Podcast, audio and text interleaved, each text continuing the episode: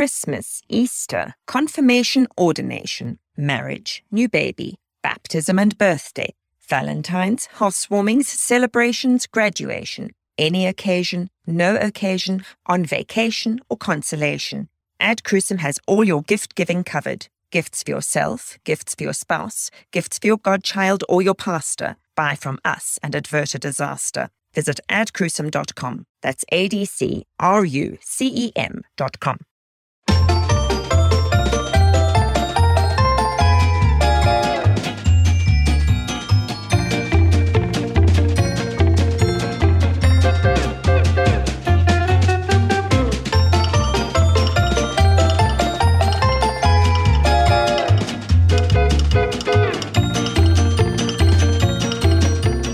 You're listening to the Lutheran Ladies Lounge podcast. I'm Sarah. I'm Erin. I'm Bree. And I'm Rachel. Right now, I'm sitting at my desk looking out over a field of snow, and it's amazing. We're recording from home because there was a big snowstorm in St. Louis in the last couple of days, and I'm very happy that it's because of snow and not because of COVID that we're all back to our home office recording studios. So today is a Story Time with Sarah episode. I'm pretty excited about this one. This episode is actually inspired by a Facebook post I saw several months ago from the memorial service for Amanda Husberg. Now, Amanda is someone that I had never really heard about. She has a few things that we may be familiar with, but somebody that I was not familiar with her name at all. She is a modern Lutheran lady hymn writer, and she is definitely somebody to know about. She has a very interesting story. I want to give a huge thanks and a shout out to Reverend Dr. John Nunes and Dr. Barry Bob for sharing their time with me to tell me her story, because she just passed away a year ago, and her entry in the companion to the Lutheran Service Book is pretty short. And I was like, you know what? I need to go to some first sources on this. So I reached out to both of them, and they were gracious enough to actually have a conversation with me about Amanda's life and her work. Super cool of them to do. I'm very thankful for that. I got some personal stories too, which is kind of fun. And also, they are working on a documentary about Amanda and her life and her work, which should be dropping around the same time as this episode, all around the date of her death. So hopefully we'll be able to also link that in the show notes for this episode, so you can watch their documentary that they're working on at the same time that I was working on writing the notes for this episode. So really cool stuff. We're gonna celebrate Amanda's life and work today. And always, if you don't have the companion to the Lutheran Service Book, you should totally go get one. I didn't get a ton of my notes from there for this one. However, you won't regret it. If you love knowing stories behind the hymns and the stories behind the people who write the hymns and their life and work and how the Lutheran world of hymn writers is all connected in a very weird way, you should totally get it. You won't regret it. So, Amanda Husberg. Amanda was born on December 7th, 1940 in Chicago, Illinois. She was the oldest of three kids with two younger brothers, Robert and William. She and her family were members of St. Luke Lutheran Church on West Belmont Avenue in Chicago, where Reverend Kretzman was pastor. She sang in the choir, she took piano lessons, went to Lutheran High North in Chicago, a pretty traditional Midwest Lutheran upbringing in the 40s and 50s. Pretty standard stuff. Except she was born 1 year to the day before Pearl Harbor. Correct. Her first birthday was interrupted by that. And that was probably every year that she was alive. She had to be aware that was her birthday. Rough. So mostly traditional. Mostly traditional. But yes, she would have had very formative years during the Second World War. So, So she ended up going to Concordia Teachers College in Seward, Nebraska, and graduated from there in 1962 with a bachelor's in education. She also studied organ performance with Jan Bender, so pretty high caliber Lutheran organist to be learning organ performance from. She then went on to study early childhood education at Hunter College in New York City, and she graduated from there with a master's degree in early childhood education in 1971. So after she graduated from Hunter College, she began teaching elementary school at Redeemer Lutheran School in Westfield, New York, from 1962 to 1964. And then in 1964, she began her lifelong tenure at St. John the Evangelist Lutheran Church in the Williamsburg section of Brooklyn, New York. So she is a Chicago transplant to the East Coast, and she ends up spending the rest of her career and her life in Brooklyn, New York, which I think is really cool.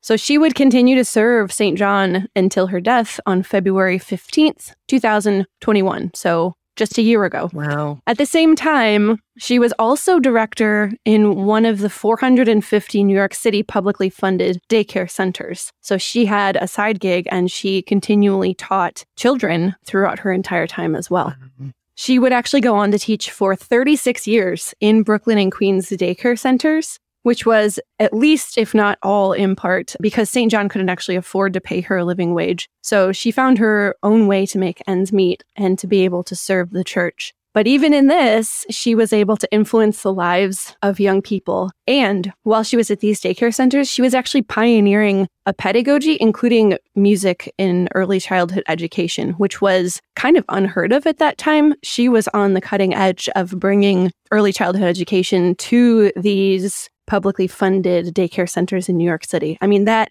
in itself is a huge legacy for all of these kids in New York City. You mean music education? What did I say? Early childhood education. Yes, I meant music education. I was like, they're not practicing early childhood. What are they doing in these schools?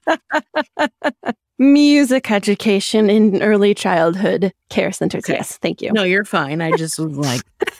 Sometimes my mouth starts saying things, but my brain doesn't actually know it's happening. So cheers, sis. Cool. Been there, done that. This is just the beginning of her story, though.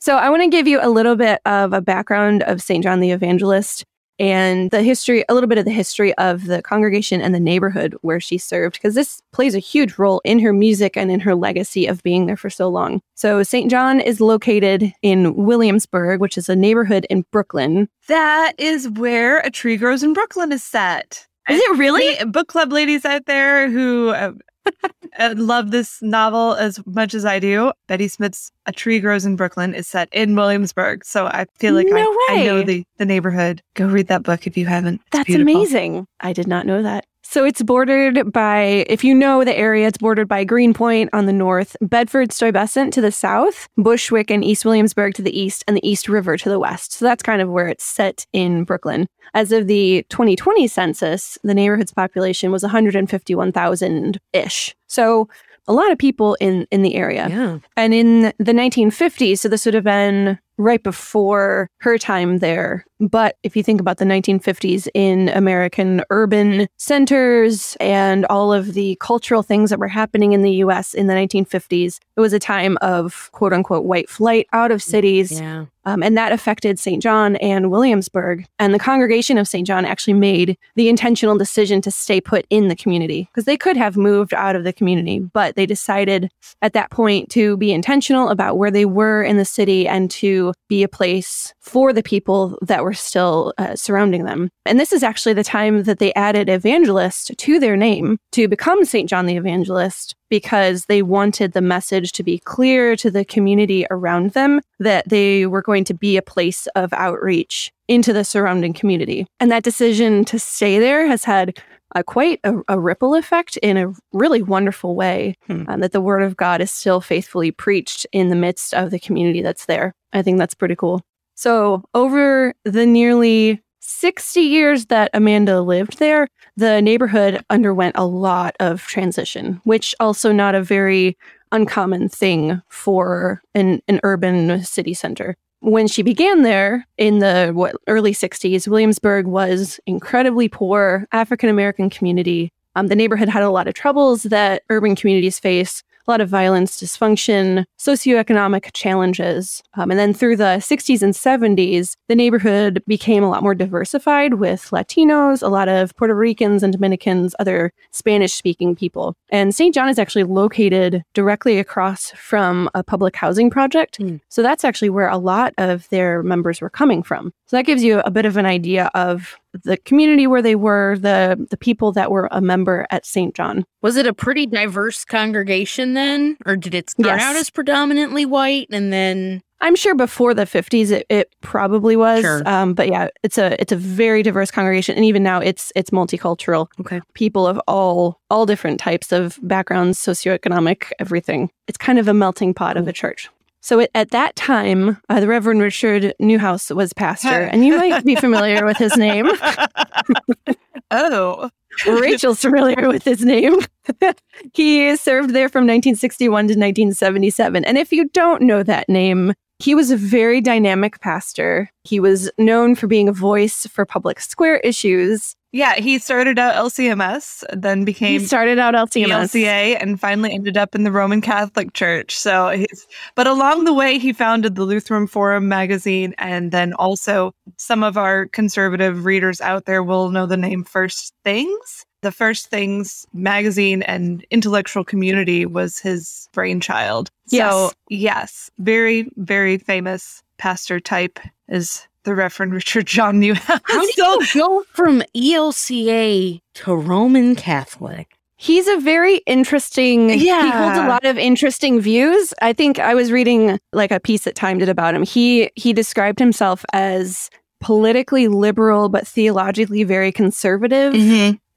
It's very interesting. So I won't talk a whole lot about him because this isn't about him. This isn't about him. He's not a Lutheran lady. Right. No, he's not. But that gives you, I mean, he was there when she started. And so from 1961 to 1977. So that was a long time for him to be pastor and her to be the music director. So they worked very closely together. This is a church where things are happening, basically. Yes. Yep. And those were very formative years for her and just her personality of being involved in all of this and just the location of where the church was and all of the cultural and political things that were happening during this time. There was a lot going on. So we've talked about all of the things that were happening during this time. Civil rights movement was huge at this point. Yep. Vietnam War. The abortion debate leading to Roe v. Wade, Pastor Richard John Neuhaus, so he was vocal about all of them, and she would have been right there in the thick of it as well. So all of those things happening all at once. Amanda was very deeply invested in the community where she was. She lived among the people. She served at St. John. So she purchased a home in the community, and she watched the community gentrify around her as she was there for nearly 60 years. So her home ended up actually being worth an insane amount more than when she bought it because of all that gentrification. So the community continued to shift and to change. More Black, white, Latino, upper socioeconomic class folks were moving into the community and began to develop it. So it becomes this highly mixed community across all of these ethnicity, education, economic layers. People.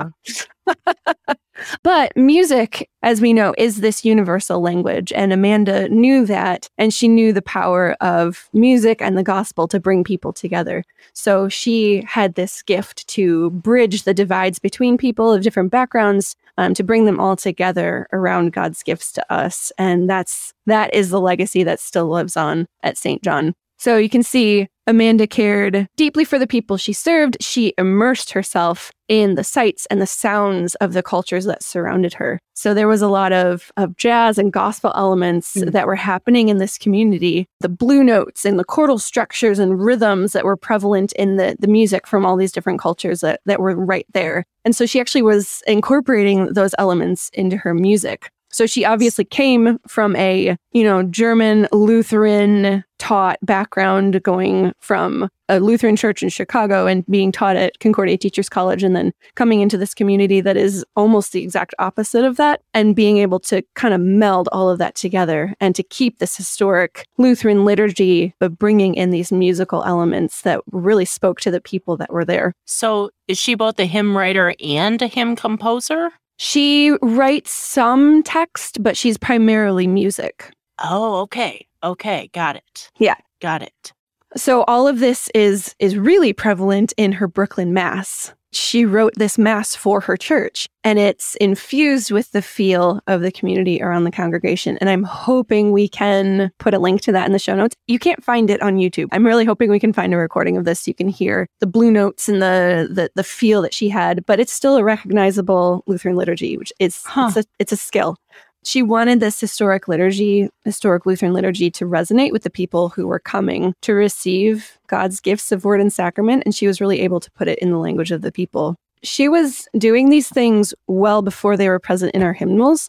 So if you look in our hymnal, she has 2 hymn tunes and then a couple settings of Spanish language pieces. But this is all now. So in the 60s, that's even pre-LW. So these would be TLH. This is TLH era of Lutheran hymnal and worship. And she's starting to pull in all of these elements to bring in a cultural feel for these people. So she was this pioneer of creating music for the church to sing. And because Amanda served for so long in this congregation, nearly 60 years, she served as this anchor for the congregation, steadfastly serving there through multiple pastors who served there over the years. And not many people stay in one place for close to 60 years, so that in itself is especially quite in a legacy. Urban center like that. Yeah. Yeah. Uh-huh. I can't stay in a place for 60 months. Still working on 60 weeks. We'll make it. Right. Especially in a place that sees so much change. So you can imagine all of the lives that she was able to reach with all of this music of the faith, especially all of the children's choirs at St. John's. Everyone in the community loved her because of her attention to children and the children's choirs. And she had a background in early childhood education, so she obviously cared a lot for the kids around her and the kids in the congregation, wanting them to have this foundation in the music of the church in order to grow up and be musicians in their churches, which I think is super important. You know, she was raising up the next generation of church members of the body of Christ, and that is quite a legacy. So Amanda has nearly 300 hymn tunes published in the U.S., Canada, Brazil, China, and the U.K. That is a lot. A lot. Uh-huh. Across a variety of denominations in hymnals and hymnal supplements. We have some in our Lutheran Service Book, across other Lutheran denominations in the U.S., other Catholic hymnals, Methodists, everywhere. You can find her tunes everywhere. Her most popular tune is called Jennings Houston, which is named after people she knows. And it's in at least 7 different hymnals under the text, God the Sculptor of the Mountains. This isn't in our LCMS hymnals, but it is in the ELCA hymnal, and also This Far by Faith, which is the really cool African-American hymnal put together by the LCMS and the ELCA, published by Augsburg. So you can check it out in there too. She has 2 liturgical masses for St. John. I mentioned the Brooklyn Mass, and she has another one as well. She has several choral pieces in print, including I Heard the Voice of Jesus Say, which you can find at CPH, and I Lift My Eyes to See, which is a text of Stephen Starkey. There's a Stephen Starkey, Amanda Husberg collaboration. Super cool. Published by CPH also. She also has a book of 47 of her own hymn tunes with new texts, 8 of which are her own. So she did write a few texts for that one. And that's titled When You Pass Through the Waters, published by Wayne Leupold Editions. And then a large choral work called The Feast Prepared, a Requiem, with a text by Richard Leach, published by CPH in 2012. That one is a pretty popular one. You can find that one and listen to it on CPH. It's pretty cool. She also composed the Concordia Psalter, which is 3 sets of musical settings of psalm paraphrases, also by Richard Leach. And now, Richard Leach is a name that I'm not familiar with either, but he had a huge influence over Amanda, and they did a ton of work together. And so this all started at a workshop at St. Olaf College in 1995, where she met Richard Leach, who is a hymn writer from Connecticut and whose work she dearly loved. So they collaborated on several things, including Come and Hear the Blessing, New Hymns and Songs on the Beatitudes, which is published by Abington Press. He wrote the text, she wrote the music, and she is quoted to have said, his poetry is so full of music that the music almost writes itself. Oh, I would love to have someone say that about me someday. Right? I should probably write poetry. Yeah. I love that 2 East Coast Lutherans, musicians, right, met at this small university in Minnesota. They were both East Coast people, and they had to go to Minnesota to properly connect. But it's St. Olaf. Small school, big choir. Right. I know. Right. So at this workshop at St. Olaf College, she also met the wonderful sainted Carl Schulk, who encouraged her talent for preserving the tone of the text in the music. He told her that her melodies were very strong, but her harmonies underneath could be a little stronger. So he actually mentored her for years after that workshop. And you can kind of see this mentorship in her music with the quality of the singing melodies and these beautiful harmonies underneath. And if you're familiar with any of Carl Schulk's work, he just writes stuff that it almost sings itself. It's simple, but it's not simple in a bad way. It's simple in this way that you can sing it so freely, and it's just wonderful stuff. So you can see his influence in a lot of her work. So she collaborated with Richard Leach and Carl Schulk. She also collaborated with Lutheran hymn writer Gracia Grindal for the works A Treasury of Faith, Lectionary Hymns, New Testament Series B, and A Treasury of Faith, Lectionary Hymns, Old Testament Series C, both published by Wayne Leupold Editions. Gracia wrote the texts, Amanda wrote the music. This is hundreds of hymns in these books. So she was just like knocking out stuff, but she had this love of writing accessible music that connects to our lectionary and to these historic roots in the church. I think that's one of the things I love most about her story, is that she's not making stuff up. She's connecting these lectionaries and the historic liturgy and all of these things that are historic parts of our church. And she's writing all of this new music for them in a celebration of this lectionary and the music that we have in our church. I think that's just really cool. So she had an interesting way of composing music. She would actually come up with these tunes by having the text first, and then she would just speak it over and over and over and over until the tune would like come to her. So it was this interesting way of composing. And that's also why they sing the way they do. If you look at the two hymns she has in her hymnal, I Heard the Voice of Jesus Say, which is Lutheran Service Book 699, and Heavenly Hosts in Ceaseless Worship, which is Lutheran Service Book 949. They both kind of sing that way. They sing the way you would speak them, but in this beautiful and glorious way. It's a very interesting thing. And I mentioned that the tune Jennings Houston was named after somebody she knew. That was kind of her thing.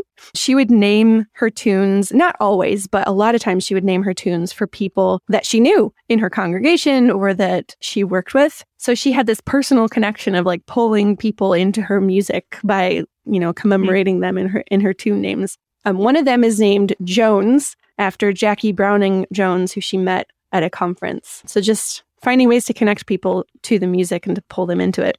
So she had this deep passion for putting these biblical texts to music. She loved the liturgy and hymnody, and her life's work was really making music of the church accessible to people while staying true to our Lutheran identity in worship. So in addition to those two hymn tunes, I Heard the Voice of Jesus Say and Heavenly Hosts in Ceaseless Worship, we also have settings for LSB 723, El Señor es mi luz, and 958 to 959, Padre Nuestro, which is the Our Father, in the Lutheran Service Book, and that also reflects her work with multicultural Lutheran hymnody. Can I just say, as a testimony of the accessibility of her hymns, as soon as you said the names of the hymns that are in LSB, I could hear them. Right. These aren't hymns that I sing all the time. It's not like they show up, and it's not like they're Amazing Grace or Just As I Am. Mm-hmm. These are hymns that I've sung a couple of times.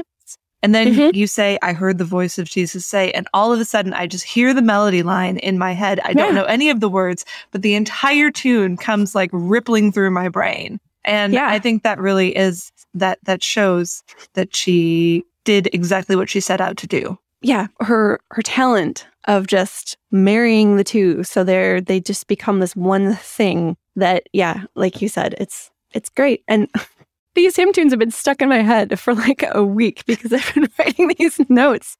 It's every morning I'm like, oh, look, it's a new Amanda Husberg tune in my head. That's cool. Total earworms that we can't. Not complaining. We can't sing on air like we would like to because they're not in the public domain yet. I know, right? Someday. So not only was she well loved just in her own community among the people that she served, but she was also very highly recognized in the hymn writing and church music community at large. She was a lifelong member of the Hymn Society in the U.S. and Canada, and she was a frequent presenter for them. She was also a member of the American Composers Forum, the Association of Lutheran Church Musicians, and ASCAP. And because she had contributed so much to congregational singing and teaching the faith through song, the Atlantic District of the LCMS conferred on her the Servant of Christ Award on June 10th, 2000. It's a huge award for her to get. So her influence was so widespread with people all across all denominations and guilds and societies.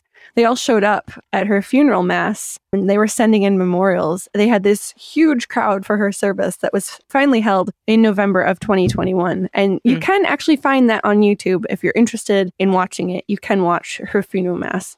Okay, so what I find so fun about her, and I mean, I love her legacy of church music, but in addition to that, what I find so fun about all of this, and this was an insight that Dr. Nunes was talking about a lot, because he knew her personally for a little while. He is, I should have mentioned this, he is actually the interim pastor at St. John the Evangelist in Brooklyn right now. So he actually knew her personally for a little while. And what's so fun, in the midst of all of this beautiful and lyrical music making, that was not her personality, and not in a bad way. She wasn't a mild-mannered person. She kind of adopted the East Coast mannerisms, even though she was a transplant. She was very blunt in her opinions about her, not bashful about sharing her opinions, but always with this like twinkle in her eye, you know, throwing around the witty snark and stuff. And I think it's so wonderful to have this contrast of her earthy humor and blunt opinions, but also this really transcendent music that gives you a peek into her beautiful heart and mind. But that blunt opinionism, that also meant that she was willing to speak up for other people as well. She was very active in community advocacy locally, as well as marching in the civil rights movement nationally with Reverend Neuhaus. So she had this voice for other people as well. And the little tidbit that I love the most is her love for beautiful things as gifts of our Creator, which resonates very deeply with me. So not only did she create beautiful music for the church, she also made Christmas cards for people in the form of hymns. And she loved glasswork, so making glass art and making paraments for church altars. So she was this like uber creative person who loved color and loved creating things and making the church a beautiful place with music and with artwork. I think we may have been besties had I known her, because those are all also my favorite things. Nice. And at her funeral mass, they actually displayed all of the paraments that she had made over the years. So you could see on display all of this artwork. In conclusion, wrapping this up. So Dr. Nunes wrote in her obituary that in a religious tradition dominated by men who often overlooked and overshadowed women composers, especially women from non-white or urban settings, Amanda shone. Yeah. And you know, he points out the religious tradition. Yes, our, you know, Lutheran church tradition is, you know, the women often play a quieter role, but also in the musical tradition, because very few composers or directors of symphony orchestras or, you know, the maestros, the classical music world is very dominated by men. Yep. And so to be a significant contributor in that world as she was, that's pretty awesome. Yes, absolutely. And Amanda herself said, as part of her biography in the Hymnal Companion, and I think this is on Wikipedia too, she said, "I write for the congregational singing, believing that we do sing with one voice, young and old, people of all walks of life, new singers and experienced singers. Together we sing praise to the one who accepts all our praise, no matter how beautiful it is or how humble it may be." And I think that right there just sums up her entire life and legacy of her work. Amanda wanted everyone to be able to sing God's word, and she vigorously shared her love of music and liturgy with those around her. And I think it's going to be pretty wonderful to make a joyful noise with her around the throne of the Lamb in heaven. So, amen. There you have Amanda Husberg. Man, and her story. I got a list of people I got to meet. Meet just keeps getting longer. Yeah, I think it's really cool that here's somebody who's alive in my lifetime. Yeah. Who had this kind of legacy. Some of the people that we talk about, a lot of the people that we talk about in the Lutheran Church are people from hundreds of years ago, but the church lives on and continues right. to raise up these people who have these gifts to offer that God has given them. And Amanda Husberg, what a cool one to learn about today. Yeah. People like her remind us that there's still room for more contribution. Yep. There's still room for more gifts, that not all the hymns have been written, not all the songs have been sung, that if there's something that we can create and contribute as a gift to the church, that it's well worth giving. Mm-hmm. And it's happening today. Yeah. I mean, not not like right here, right now today, but. No, definitely not. I ain't doing that. You used up all your creative mojo. I'm spent, I read a theater episode recently. But hypothetically, today, somewhere, somebody is writing a hymn tune, and it goes on. Maybe one of your kids will be the next Amanda Husberg. Hey, I can hope. God is good. God can do it. I was going to say, we know some of those contemporary Lutheran lady hymn writers that are in the Lutheran Ladies Lounge Facebook group. So nice segue, Sarah. Yes. Yes. Speaking of which, you can join our community on Facebook and share your own stories of Lutheran ladies that you know that have amazing stories. We would love to hear them in our Facebook group, the Lutheran Ladies Lounge. You can also share those stories with us on Instagram. Follow us there at Lutheran Ladies Lounge. You can find all of our podcasts, including our previous Storytime with Sarah episodes, at kfuo.org/Lutheran Ladies Lounge, or on your favorite podcasting app, or on the KFUO Radio app. And if you're not on social, or if you are on social and you like reading news about us in your email rather than in your Facebook feed, you can sign up for our new email newsletter list. If you scroll down in the show notes for this episode, you'll find the link to the MailChimp sign-up list. You can do that. You can also email us directly if you have something you want to share with us. You can email LutheranLadies@kfuo.org, and that'll go to all four of us. So we'd love to hear from you. You're listening to the Lutheran Ladies Lounge podcast. I'm Sarah. I'm Erin. I'm Bree. And I'm Rachel.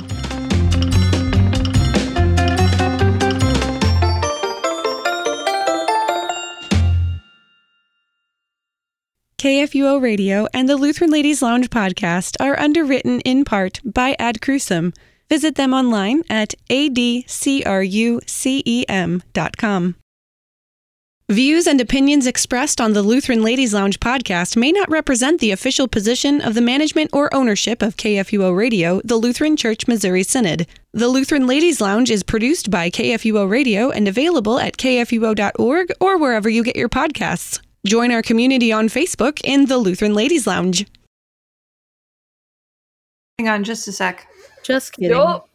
Oh, was that for me? Thank you. All right, I'll see you later. She brought me a cracker. Yes! It got peanut butter in the middle? Hang on. Or cheese. Peanut butter, peanut butter, peanut butter. She found a cheese one. I thought they were all gone. Wow. The cheese ones are the best.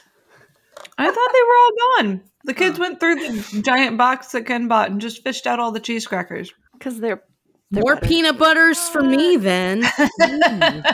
Come on over, Bree. We'll have a feast of peanut butter. All right, be there in 20 hours.